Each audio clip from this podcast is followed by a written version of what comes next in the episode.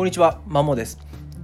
今日は能力、才能なんぞわからないっていう話をしていきます。よくですね、学習塾でもこの子は能力が高いとか才能があるとかですね、聞くんですけども、正直そんなもんわかんねわからないだろうって思ってたんですね。で、そんなそんな疑問を思いながら先日からですね、あの孫泰造さんが書かれた冒険の書っていうのを読んでいて、多分今ベストセラーではないけどだいぶ売れてるんじゃないですかね。本のその関東本関東本というかその売り出したい本のとこによく置いてあるんで多分結構売れてますね。はい。でその本の中に、まあ、能力才能は幻想だっていうことが書いてあって、まあ、どういうことかっていうと人が能力がある才能があるって判断する時ってまず結果から言いますよね結果、まあ、結果が出たから才能がある。であとはその周りと比較して結果が出てるから才能があるみたいなそう能力があるっていう形で言うんですけどもじゃあ結局一人一人の主観で能力がある才能があるって決めてるわけなので、まあ、正直曖昧というかそんなもん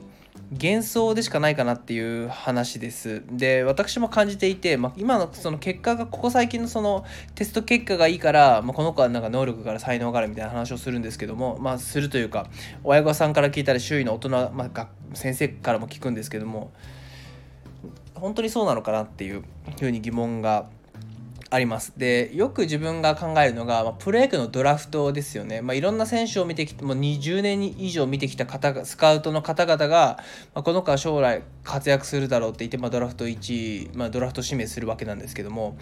じゃあドラフト1位がみんながみんなずっと活躍するのが活躍し続けるのかっていうとむしろ全然そんなことないですよね。ってもちろんその大谷翔平さんみたいにドラフト1位がずっと活躍するパターンもあるんですけども大体そんなことないよねと、まあ、例えばイチローさんはドラフト4位ですしねで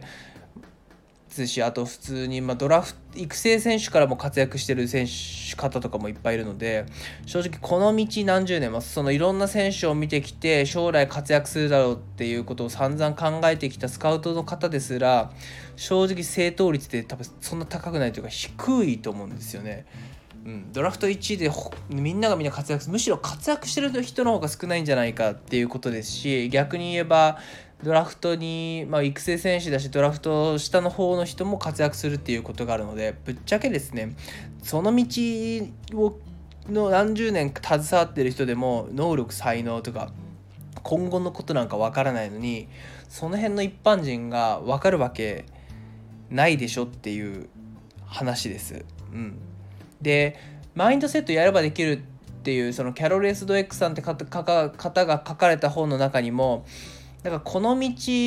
あその各分野で一流と言われる人の幼い頃、まあ、学生時代とかを振り返ってみると大半の人がですね12歳ぐらいまではなんてことない普通の子だったわけですね。だから俗に言う振動と言われるような子がこの先も活躍するっていうことであんまなくてむしろ普通と言われるような別に特別に能力才能があると言われていた子じゃない子が最終的には、ま、一流になってるっていうケースのが多いっていうことなので逆にその能力才能っていう物差しで測ることがちょっと危険幻想ですしちょっと危険じゃないかなっていうふうに思ってますね。まあ、例えばその子供がです自身が能力自分は能力がある才能があるあさ能力がない才能がないと思ったらどうなるかっていうと、まあ、まあよくはそのちゃんとちゃんと育たないというか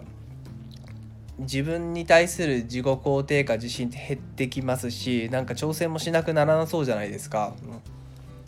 だから正直能力才能って幻想で所詮その周り結果論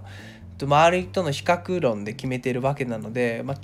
超曖昧だと思います。一人一人の物差しが。うん。逆にそう能力才能がないっていうレッテルを貼っちゃうことこそが一番害悪でまあ要は人間って貼られたレッテル通りにあのそうなってしまうっていう自己成就予言かなっていうのがあるのでそういうふうな当て込めちゃうことがまずいんですね。だからその能力才能っていう指標で測らないっていうことが大事ですしそもそもそんなことは分からないって話です。で自分自身のことももちろん分からないと思いますね、うん、なのでそんな物差し捨てちまえっていう話でした。はい以上です。